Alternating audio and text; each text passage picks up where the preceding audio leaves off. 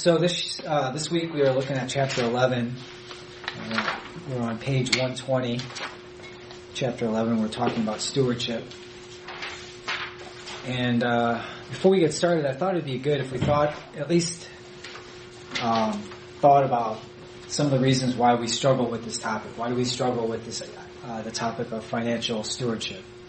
When we talk about money in the church, what is it that either causes us to um, causes us to either just turn off listening or not be interested, or causes us to have some level of discomfort. So I, I thought about a couple reasons why maybe it could potentially be one of those issues that we struggle with. So uh, generosity is not something that we uh, that comes natural to us. I think as, as uh, we are by nature self-serving, we, we pursue our self-interest uh, if we're left to ourselves. So being generous with anything, with our time, with our money, with our resources is something that uh, it takes a lot of work at. And uh, as Christians, you know, we'll, we'll, study that out, why we're able to do that. But the, the ability to act uh, generously is a result of God's grace, first and foremost. So Romans 8, 5. Those who live according to the flesh have their minds set on what the flesh desires, but those who live in accordance with the Spirit have their minds set on what the Spirit desires. So, generosity is actually something that is a result of God's grace in our lives, but it's not something that it comes natural. Um, I think realistically, we also are confronted with some of the abuses that we've seen, whether it's in our own history with churches. Maybe we we've come across a church or a, a person in a church who's uh, acted inappropriately with money, theft, that kind of thing. We've heard about it. Uh, we have the prosperity gospel teachers who are going around trying to get raise get money in, in inappropriate ways. So these abuses cause us to, you know, want to tighten up and uh, think uh, twice about just giving. Um, wrong priorities on our part, on the church's part, that kind of thing. Where what is the priority? Um, as far as what that money is being used for, what we want to use that money for, sometimes even as Christians. Uh, but also, I think the effects of our culture, and I mean when I say culture, I mean here in the United States. So our Western, you know, American culture, we have a very much. Uh, I talked about this some, a little bit with the Crossroads group, but the, the, idea that, you know, I earned this money. This is my money. I earned. You know, the the idea that we have. You're a self-made man. You know, you you earned it. You made it. This money is mine to do whatever I want with and or my resources, you know, I, I earn these things with my own two hands. However, whatever we're talking about. So the effects of our culture having uh, uh, what that has on us, uh, and some how that affects our ability to give or our willingness to give, uh, to be good stewards with our money. So just some things to think about as we begin to look at this topic of financial stewardship. Uh, so we're um, starting now looking at the uh, top of 120, it says uh, Scripture refers to Christians as man, uh, managers or stewards in other translations on a number of occasions. The Greek word often translated as manager or steward is actually a compound from meaning house and law or, or rule. The steward or house manager has the authority to con- conduct business on behalf of the owner. So in our culture, the steward's authority is comparable. That's one of the things that we struggle with. When we talk about how when we convey biblical ideas to a culture that is disconnected from uh, the Bible, even being a steward of something is, is, sometimes we have to really unpack what that means because it's it's something foreign to our culture now. Uh, but the power of attorney idea comes close. So although the steward may have managed uh, great possessions, who, when we talk about who is the owner of the possessions, uh, when we look at Luke twelve forty two, it's the master of the house. In, or in other words, it's God who is the uh, the owner of the possession. So you're you're managing resources on behalf of the, the, the resources owner, which you are not. So to be a steward was a great privilege and responsibility in in the biblical context. So the Bible teaches that you are a steward for the Lord. The, the foundation for good stewardship is the realization that you and all you possess belong to God. So at the moment of your salvation, you were inseparably linked to Christ, you are now in Christ. Uh, scripture goes on to teach that you belong to Christ. How does 1 Corinthians 6, 19 through 20 teach that God owns you? So that says, uh, 1 Corinthians 6, 19 and 20, do not, do you not know that your bodies are the temple, are temples of the Holy Spirit, who is in you, whom you have received from God? You are not your own. You were bought at a price. Therefore honor God with your bodies. So the Bible here in 1 Corinthians 6 talks about how God owns you because we were bought by Him. So He owns us because we were bought by Him. So according to 1 Peter 1, 18 and 19, with, uh, with what did God purchase you? Uh, 1 Peter 1, 18 and 19 says, For you know that it is not, it was not with perishable things, such as silver or gold, that you were redeemed from the empty way of life handed down to you from your ancestors, but with the precious blood of Christ, a lamb without blemish or defect. So we were purchased by God by the, with the blood of Christ. It is a lamb without blemish or defect. Uh, and the idea there is something with of infinite value. God purchased us uh, with something that of infinite value. So since you belong to God, it follows that all you possess belongs to God. So James 1:17 says every good and perfect gift is from above coming down from the Father of the heavenly lights who does not change like shifting shadows. So all we have is a gift from God. So James teaches that you are a steward. Uh, the way that it does is because he says all we have is a gift. So we didn't, it didn't originate what we have, our time, our treasure, these kind of things don't originate with us. They're all gifts from God. So that, that right there, that statement in James really goes against our culture, our uh, cultural understanding of um, American kind of way of, you know, self-made, you know, I did this myself idea. So how does 1 Corinthians 4, 7, so as you, uh, just to highlight there underneath there, it says, uh, the focus of the study is on your treasure. So there's time, talents, treasure. Usually we're looking at treasure here. And 1 Corinthians 4 7, how does that teach that you are a steward? It says, For you make you, for who makes you different from anyone else? What do you have that you did not receive? And if you did not receive it, why do you boast as you did, as though you did not? So we, we have received all we have from the Lord from the hand of, uh, of another. That is, we have received all we have from the hand of God. So in the box there, men tend to give uh, God selective credit. One who rises from rags to riches is called a self-made man. Uh, many boast how they made have they have made a, a life by the sweat of their brow. Yet catastrophes and tragedies are often called acts of God. Men credit themselves with good things and good and God with bad. Yet Scripture teaches that everything you possess was received. Your job, even your ability to work is from God. So everything you have is a gift of God. So it's an important, important idea to, to think about there. Top of page 121.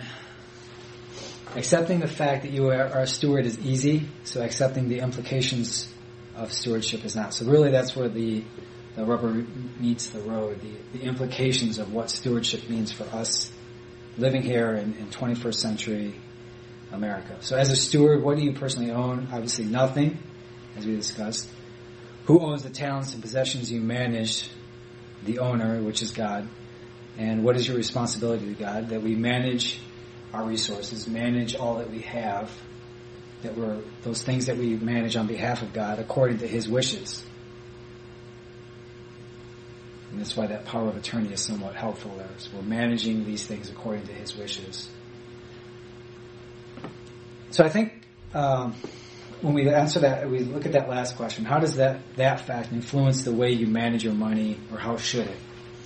I think most of us. I think. I, mean, I'm, I'm positive. Every one of us sitting here will ex- will will agree. Yeah, God God owns everything. We receive everything from the hand of God. God's the owner. Um, we agree with that. We have no problem with that we can, uh, when we reflect on that question, it doesn't take, we don't have to think about it. We just immediately, without thinking, uh, will agree We'll say we, we would all agree that we need to manage our finances according to God's wishes. You know, if we went around, yeah, I'm sure all of you would agree with that. But I think the difficulty comes in those details, uh, and this is just something to think about. We give our offerings to the church on a regular basis. But what about uh, other needs that is, as they arise?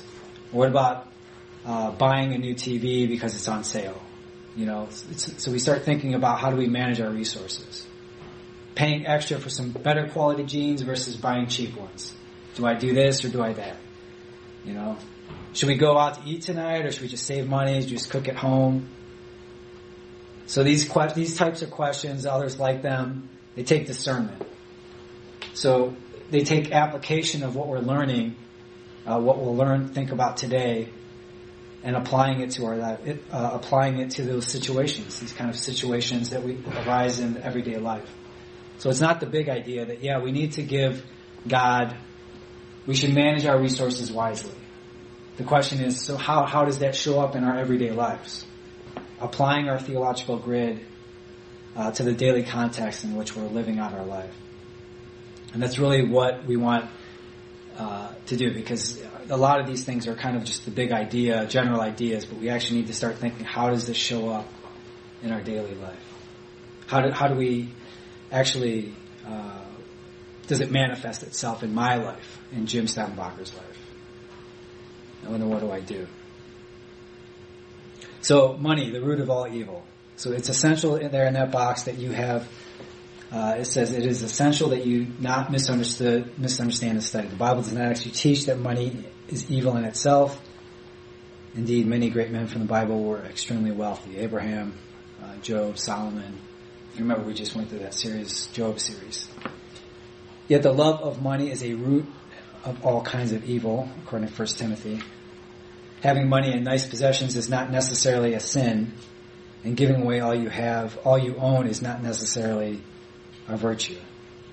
So the question is, is money your tool or your tyrant? Do you own your money or does your money own you? And that's really what we want to be thinking about. Do you own the money or does the money own you? So the rest of the study, we're going to be looking at 2 Corinthians chapters 8 and 9. And so those are really, those are the texts that you want to go to is where we're thinking about in your own life, how does it show up? Questions arise. What do we, how do we manage these things? 2 Corinthians 8 and 9 are really the, the, the texts, the chapters you want to go to when you're thinking about how do you manage your resources. so five principles there at the bottom of 121. Number one, scripture requires spiritual giving. So 2 Corinthians 8 begins its first verse by referring to financial giving as a grace. So the, the Greek word for grace uh, which is charis, is then used a total of six times in 2 Corinthians 8 and 9, and then it lists those out uh, to refer to the grace of giving. Remember, grace is God's doing for you what you cannot do for yourself. So in this context, it means that you, your giving of your finances to the Lord is done in response to the work of the Holy Spirit in your heart. So in your flesh, you are selfish and possessive. Under the Spirit's influence, you are selfless and generous. And that's what if you remember Romans 8, we read Romans 8. That's what that says. That's what that reflects, that idea. Giving, like all ministry, is empowered by the Lord before it is uh, enacted by men. God's gift, God gifts you with the ability to give. So the Apostle Paul refers to the people from the region of Macedonia, uh, which include the city, cities of Philippi and Thessalonica, as examples of gracious giving givers in 2 Corinthians 8, 1 through 5. And I'll go ahead and read that for you. And now, brothers and sisters, we want you to know about the grace that God has given the Macedonian churches in the midst of a very severe trial, their overflowing joy and their extreme poverty welled up in rich generosity. For I testify that they gave as much as they were able, and even beyond their ability, entirely on their own. They urgently pleaded with us for the privilege of sharing in this service to the Lord's people. And they exceeded our expectations. They gave themselves first of all to the Lord, and then by the will of God also to us. Top of page 122. He notes that, that they gave despite their trial and, trial and affliction, and that they gave extremely generously. Yet their financial gift to the Lord and His work was secondary to an earlier and greater gift that is described in 2 Corinthians 8 5. What is it? So as I said, 2 Corinthians 8 5, and they, uh, that last part of there, it says they gave themselves first of all to the Lord, and then by the will of God also to us. So the implications of this principle are many. Uh, giving is a result to God uh, is a result to godly living, not a substitute for it. Which I guess it should be of of godly living, not a substitute for it. Giving is more a matter of the heart than the po- pocketbook. Once you've given yourself to the Lord, giving your resources to Him is easy. Giving is first and foremost an act of worship as much so as praying and singing praise to the Lord. So it's a natural outgrowth of, you know, giving freely to the, uh, you know, to the work of the Lord, to the Lord's work, or how, you know, to the church. Uh, giving of your natural resource, uh, financial resources is a natural outgrowth of receiving God's mercy and grace. So second, uh, number two there says scripture requires consistent giving. 2 Corinthians 8 9 presents a method of giving that is well planned and consistent rather than haphazard. So 2 Corinthians 8.12 teaches that you are to give according to what you have, not according to what you don't or what you hope to have. So that goes against that. We talked about, uh, you know, these prosperity gospel teachers, false teachers that uh, that's actually they actually go completely against that. So if you want to give get money, then you need to give money, and you're so you're actually giving what you uh, hope to, to, to receive. Maybe out of money that you don't even have really to, to spend. Hence, God's desire is that you put what He has already provided to good use. So what He has already provided to you to good use. 2 Corinthians 8, 13 through 15. Our desire is not that others might be relieved while you were hard pressed, while you are hard pressed, but that there might be equality. At the present time, your plenty will supply what they need, so that in turn their plenty will supply what you need. The goal is equality. As, as it is written, the one who gathered much did not have too much, and the one who gathered little did not have too little. So that's 2 Corinthians 8, 13 through 15. This equality of giving. Not each member giving equal amounts, but each member making equal sacrifice. So that's, that's really the key thought that Each member making equal sacrifice. So not everyone can give the same amount, but everyone can and should give. Like the believers in the city of Corinth, your giving should be well planned and consistent. Uh, number three, scripture requires generous giving. And we can see that actually if we, uh, 2 Corinthians 8 3, it's not listed there, but 2 Corinthians 8 3, is, the sense is that they, they calculated what they could comfortably give, and then they went beyond that. So 2 Corinthians 8 3,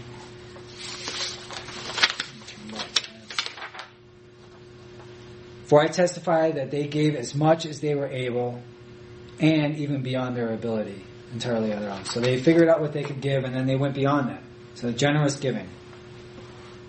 Mark 12, 41 through 44 records a scene in the temple. Although many worshippers gave large gifts, Jesus commended a widow who gave only two small coins.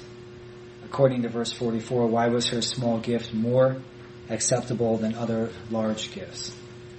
And that verse 44 says they gave out of their wealth, but she out of her poverty put in everything all that she had to live on. So Jesus is saying to his disciples, she gave, uh, you know, in a generous fashion. She put in everything that she had. So what general principle of giving can you draw from Jesus' words there in Mark 12? Our giving should contain a, a sacrificial element to it. It? Element to it. Uh, there should be some, you should be willing, you know, not, you should be willing to give freely, uh, not out of your excess, but uh, you know, uh, in a generous fashion. Back in 2 Corinthians 8 9, notice the various ways Scripture describes the giving commended by God. So those bullet points there. Generous giving despite trial and deep poverty in 8 2. giving beyond ability, 8 3. Uh, they were to excel in giving, 8 7. Generous giving, 9 6. So scripture is commending generous giving, not irresponsible giving. It is no virtue to give large amounts to the to the detriment of your family or the neglect of your obligations. However, a limit to limit other expenditures to increase giving is perfectly consistent with Scripture's teaching. So,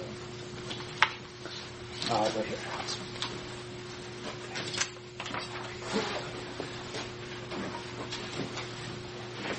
So, uh, top of page 123, number four. Scripture also requires joyful giving. Joyful giving. Hilarious giving. Play on the Greek there. One of the most important passages regarding giving in the New Testament is found in 2 Corinthians 9 7. So draw principles of giving from that verse. So 2 Corinthians 9 7 I think that might be at the that verse. Maybe one of our key scripture members. 2 Corinthians 9 7. Each of you should give what you have decided in your heart to give, not reluctantly or under compulsion, for God loves a cheerful giver. So, it says those, those principles we're supposed to get out of 2 Corinthians 9 7. I am to give as I have decided in my heart. Secondly, I am not to give reluctantly or regretfully, or under compulsion. That is, we should not be giving out of a sense of duty without compulsion. So reluctantly and under compulsion. Finally, God loves a cheerful giver. Once again, notice how scripture commends the willingness of the giver in 2 Corinthians 8 9. And that talks about uh, forward or eager giving in 8 10 and 9 2 giving from a ready will, 811, and a willing mind, 812. Enthusiastic giving in 9.2. I think another one of those places that that hi- is highlighted in, in chapter 8 and verses 3 through 4, uh, they display a, an eagerness derived from their own heart, not compelled to by Paul. So if we go back and look at 2 Corinthians 8, 3 through 4, it says, I testify that they gave as much as they were able or even beyond their ability, entirely on their own. So there's no compulsion there. They urgently pleaded with us for the privilege of sharing in the service to the Lord's temple. So there was an eagerness that the Corinthians had displayed towards Paul without his compulsion to them. So number five, Scripture requires private giving. Scripture requires private giving. And that actually we can derive that also from 2 Corinthians 9 7. Each of you should give what you decided in your own heart. So you, you decide in your own heart what you're going to give, and that's what you should give. So private giving. So Matthew 6 1 through 4, Jesus condemns some people even though they may have given consistently and generously. So what were they doing wrong? So Matthew 6, 1 through 4 says, Be careful not to practice your righteousness in front of others to be seen by them. If you do, you will have no reward from your Father in heaven. So when you give to the needy, do not announce it with trumpets or as the hypocrites do in the synagogues and on the streets to be honored by others. Truly, I tell you, they have received their reward in full. But when you give to the needy, do not left, let your left hand know what your right hand is doing, so that your giving may be in secret. Then your Father who sees what is done in secret will reward you. So the, what were they doing wrong? They were giving in a conspicuous fashion. They were doing it to get to be noticed by everybody. So what did Jesus mean when he said that your right hand shouldn't know what your left hand is doing? That others do not need to know about what you're giving. So what do you think was Jesus Jesus' purpose in calling uh, for anonymous giving? What was why we why would Jesus tell his disciples and by extension us that there needs to be anonymous giving. So let's let's think about that as we read this this box under it says undercover giving. Scripture is very clear that giving is a personal matter. Your responsibility is to guard your own motives and to avoid drawing attention to yourself. Keep your giving secret and discreet. Your church's responsibility is to encourage secret giving and to protect your anonymity. Therefore, only those responsible for counting the offering and keeping financial records should know about your habits, and they should be keeping that information confidential. There was, if any of you, I don't know if any of you are familiar with the Babylon Bee stuff that's posted on Facebook. It's like a satire, Christian satire page that a lot of people will post on their Facebook links with fake headlines regarding what's going on in Christianity. And there was one that I thought was applicable, not just to this lesson, but also to what's going on in church, in that it was talking about um, man realizes some. It was something like man realizes uh, his online give. People behind him thinks you know his online because he's giving online, he's not giving enough or something. You know, like people aren't seeing what he's giving because he's giving his offering online, and so people something about man. Man is worried that the people behind him in the pew don't don't realize how much he's giving or something. Or I thought I just thought it was funny, you know, because we're a lot of times we're we're worried about that. You know, we're thinking now if someone if they see that every time the offering plate goes by and I'm doing it online, as we're starting to move in that direction. But I love the online giving, by the way. what's that? I love the online giving. Really? Yeah. I So you signed up for it? Oh yeah. Like during the service, I'm like. That's good. I'm like, yeah. It's a lot easier to um, make it a habit when I can do it when I do everything else online. Yeah. So, There's one somebody he- here is they were like dead set against it. Like they they don't even want to pay by credit card. You know, they they don't want to. They want to do everything by cash still. So it was kind of funny listening to their no way. It's a lot easier to make a habit when it's automatically withdrawn. it's true. Yeah, absolutely. it's not automatically. I know, it's just making It's definitely ca- the case, though. It makes it easier uh, for everybody with the online giving. But the the point being, uh, this undercover giving. You know, so we're thinking about, you know, when we why do we give? Why does the, Jesus tell us that we should be giving? Why is these kind? Why are these things kind of funny? Why do we worry about this stuff? Because you know, other people are looking at us. We're wondering is the offering plate going by? You know, I only give, I only put something in there once a month. You know, if the people that get paid once a month, you know, retired people or something, maybe they get their check in the beginning, so they put one one time. You know, uh, is that should I split it into four times so I can get something? Put something in the plate every time it goes by every week. You know, so there's these things that run through our head. Uh, but Jesus is calling there here in this this question: What is the purpose? Why do you think that is? part of it is is love for God. So I think there's a real it's a real display of your love for God when you're doing it anonymously, anonymously, because you don't want to draw attention to yourself. You're not doing it so other people notice. You know, you're doing it because you're you're offering this in obedience to God, and so that the the the work that God has wants to be done is, is being done, and you you're just looking to contribute to that, not for other people but also for love of others. I think there's to some degree your love of how you. Uh, it's a way of displaying your love for others, so you don't want to make people feel bad. You don't want to draw attention to yourself. You don't want to cause a distraction. So you want to be anonymous. So motivations uh, of stewardship. I'll tell Larry that though. By the way, that you thought you were great. He'll be excited to hear that. It should be clear that financial giving is not motivated by a desire to become more spiritual, neither is it motivated by a desire to appear spiritual. Rather, giving which is acceptable to God is motivated by obedience, love, and gratitude.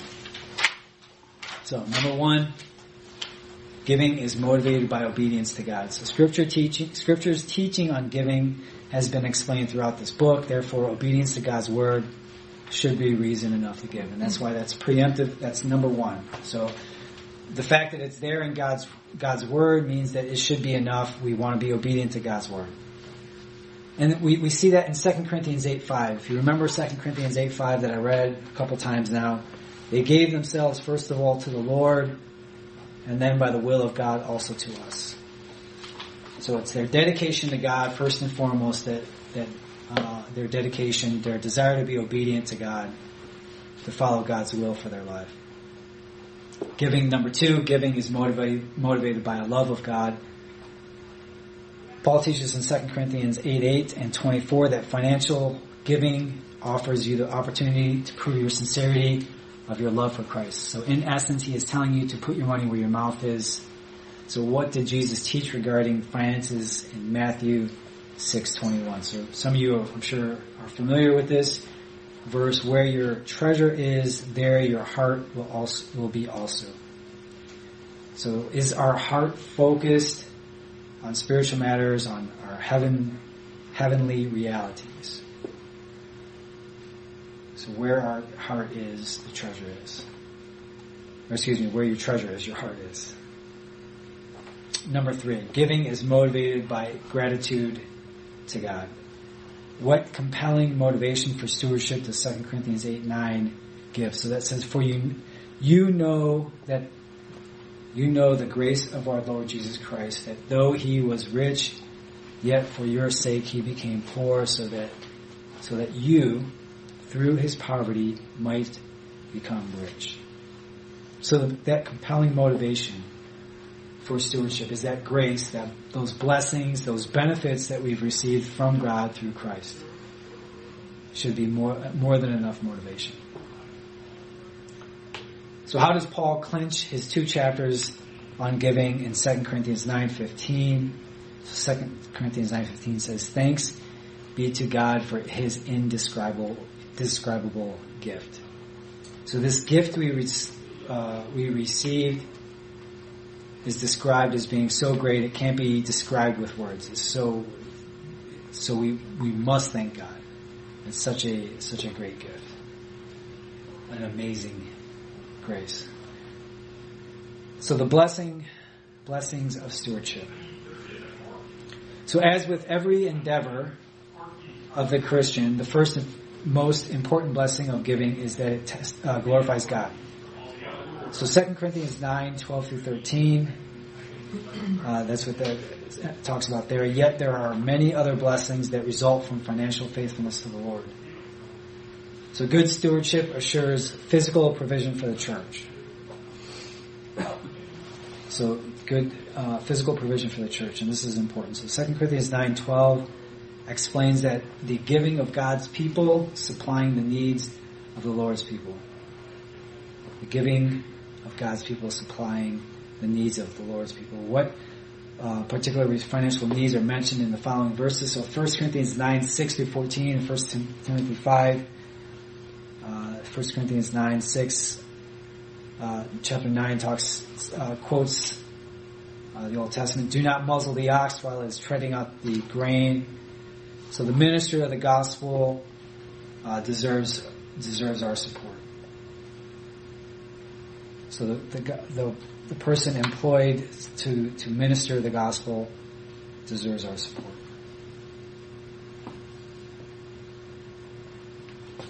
Third John five through eight uh, is a, a well-known verse talking about our need to support missionaries. Galatians 6:10. We should be support. Uh, therefore, I'll read it. Therefore, as we have opportunity, let us do good to all people, especially to those who belong to the family of believers. So we should be helping to support our other our brothers and sisters in Christ here in the church. 1 Timothy 5, 3 through 4. Well, I'll just read 1 Timothy 5, 3 give proper recognition to those widows who are really in need. So he's explicitly calling out the widows, but what we can discern from that is that those who are most vulnerable among us deserve our support. Those who are most vulnerable among us. 1 John 3 and Acts 11. Acts, uh, Acts 11, 29. The disciples, each one was able, decided to provide help for the brothers and sisters living in Judea. So this is 2 Corinthians 8, 9, and what I just read in Acts 11 are, are connected in that they're both talking about supporting the, the church there in Jerusalem.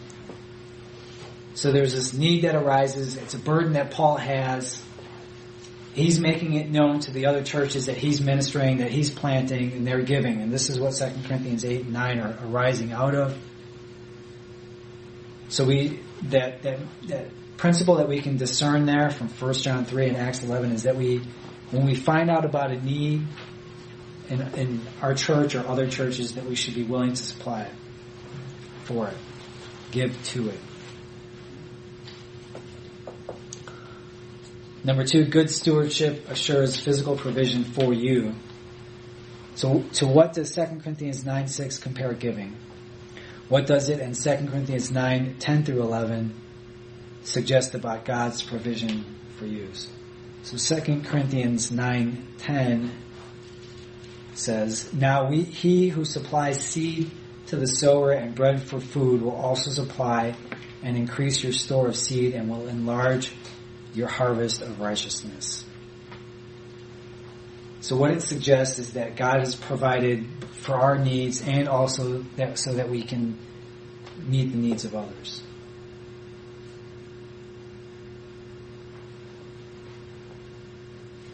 Number three, good, good stewardship assures, assures spiritual reward for you. So God's reward for your faithfulness is not merely physical. In fact, it is primarily spiritual. For example, 2 Corinthians 9, 9 through 10 equates financial stewardship with righteousness. So what promise does scripture make regarding giving and other ministries in Hebrews 6.10? God will remember or bring to remembrance those things you've done for him. Hebrews 6.10 highlights that. God will remember those things uh, you've done for him on his behalf. So how does uh, 3 John verse 8 characterize those who support missionaries.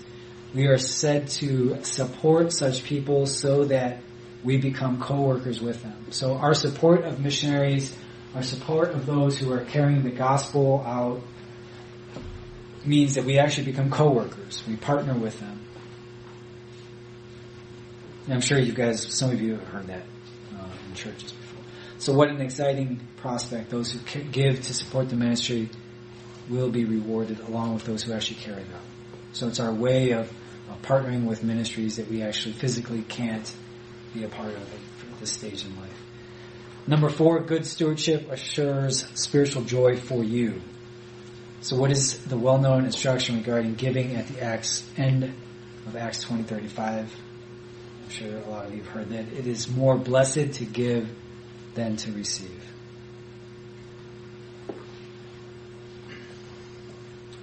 So, practical suggestions about giving. The following practical suggestions answer some commonly asked questions concerning giving in the local church. Does it matter where my offering is given? The biblical pattern is for you to support financially the ministry that serves you spiritually. We get that from 1 Corinthians 9:11. Further, the local church is the primary means through which God is working in this age. So that's that's really the important one of the important points there in that paragraph. The local church is the primary means through which God is working in our current age. Therefore, your offerings should be given to the local church. You should normally give your offerings to the church's general fund and make an additional offering to any designated funds. So sometimes their question will arise. There's this need I know, a missionary that I've come across, I got to know, can I split my offering, my weekly offering, and give some of that money to this missionary because they're doing good work? I mean, they're, they're looking to carry the gospel to, you know, Muslims and wherever. And I really want to be a part of that ministry. So can I give some of my weekly offering to them? So the answer is, if, if the, the local church then is the primary means through which God is working, then the answer should be that you should be giving your, whatever God has burdened you on your heart should be going to the church. And then anything in above, over and above that, uh, you know, then you, then you start thinking about that. The question is, what if I'm in debt? Should I still give? So that's a important one in nowadays, especially with a lot of people coming out of college debt, a lot of debt, heavy debt. The first step to getting out of debt is a recognition, with with few exceptions, uh, poor stewardship got you there. So that's one of those things. How, how did you manage the money well? Did you make wise choices? So if necessary, confess your lack of discipline to the Lord as sin. Next, determine to honor the Lord with what He gives you starting now. Don't wait to obey. Delayed obedience is really disobedience. Begin giving something now and trust that the Lord, trust the Lord to be true to His word. Next, determine where you can decrease your spending to allow you to pay off your debts. Uh, the quickest way out of debt is simply to stop spending.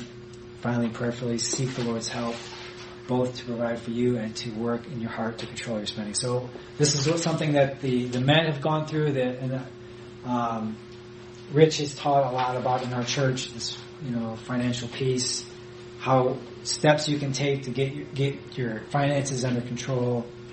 Um, you know, unfortunately, we we live at a time and in a place where it's very easy and it's very much encouraged for us to spend, you know, way out of proportion to what we what we should uh, are receiving. You know, put yourself in debt. You know, I was talking with one of the guys. It's funny because he is financially has no problems, but he doesn't have uh, he doesn't have a credit card. He doesn't, so his credit is actually not that great. So in order to get good credit, he actually has to get a credit card and start having a line of credit where he actually runs debt, which you know I'm sure a lot of you are familiar with. But it's just the system we live in now. Really, you know, the people with good credit are the ones who actually run up a decent amount of debt. I mean, you, you know, you don't want to be late paying it off, but if you run it up, and get a, uh, a, certain line of credit, you know, line your credit up. That's how you build your credit score, unfortunately. So we, we very much live in a culture moving in that direction. Keep spending, you know, you're constantly being bombarded with buying new things. So is it legitimate to spend the Lord's money on buildings, vehicles, equipment, even though the early church didn't have them? So sometimes that question will arise as we look around, as churches grow, as ministries expand you know, do we really need a church van? Do we really need to buy a building right now? Should we expand this building? All three of these things are tools of ministry. So buildings, vehicles, equipment. Uh, they must not become an end in themselves. Many churches raise edifices as monuments of their greatness, not God's. Yet these items are legitimate to the extent that they, are, they enable and facilitate spiritual ministry. So discernment there sometimes, uh, you, we're, all, we're all aware of those abuses we talked about in the beginning. So I think uh, in a very real way, the key to giving lies in the attitude of the heart. So 2 Corinthians 8.12, as we talked about, also 9.7 here. 2 Corinthians 8.12, for if the willingness is there, um, if, if the willingness is there, the gift is acceptable according to one to what one has, not according to what one does not have. The willingness of the heart. 2 Corinthians 9 7 there, that scripture verse. Each of you should give what you've decided in your heart to give, not reluctantly or under compulsion, for God loves a cheerful giver. So that key, I guess, again, is, is the attitude of the heart. Why are you giving? Why are you, are you not giving? Are you doing so in, a, in the right way, with a right heart? Uh, and that's really one of one of the things we need to to be thinking about. So, any any questions on any of that material? Any any pushback? If not, we'll go ahead and close in prayer. Our heavenly Father, we we just thank you for these sober reminders and uh, these truths from your Word about how we should manage our financial resources. Uh, Lord, we pray that as as you've we've studied out in this lesson that we would be good stewards of those things that you've provided us. Help us to have wisdom and discernment as we uh, manage these resources, as we look to support the work uh, of the church. Help us to be um, just um, to manage these resources in a way that is pleasing to you, uh, but also helps us to uh, bring glory to your name. We pray this in Jesus' name.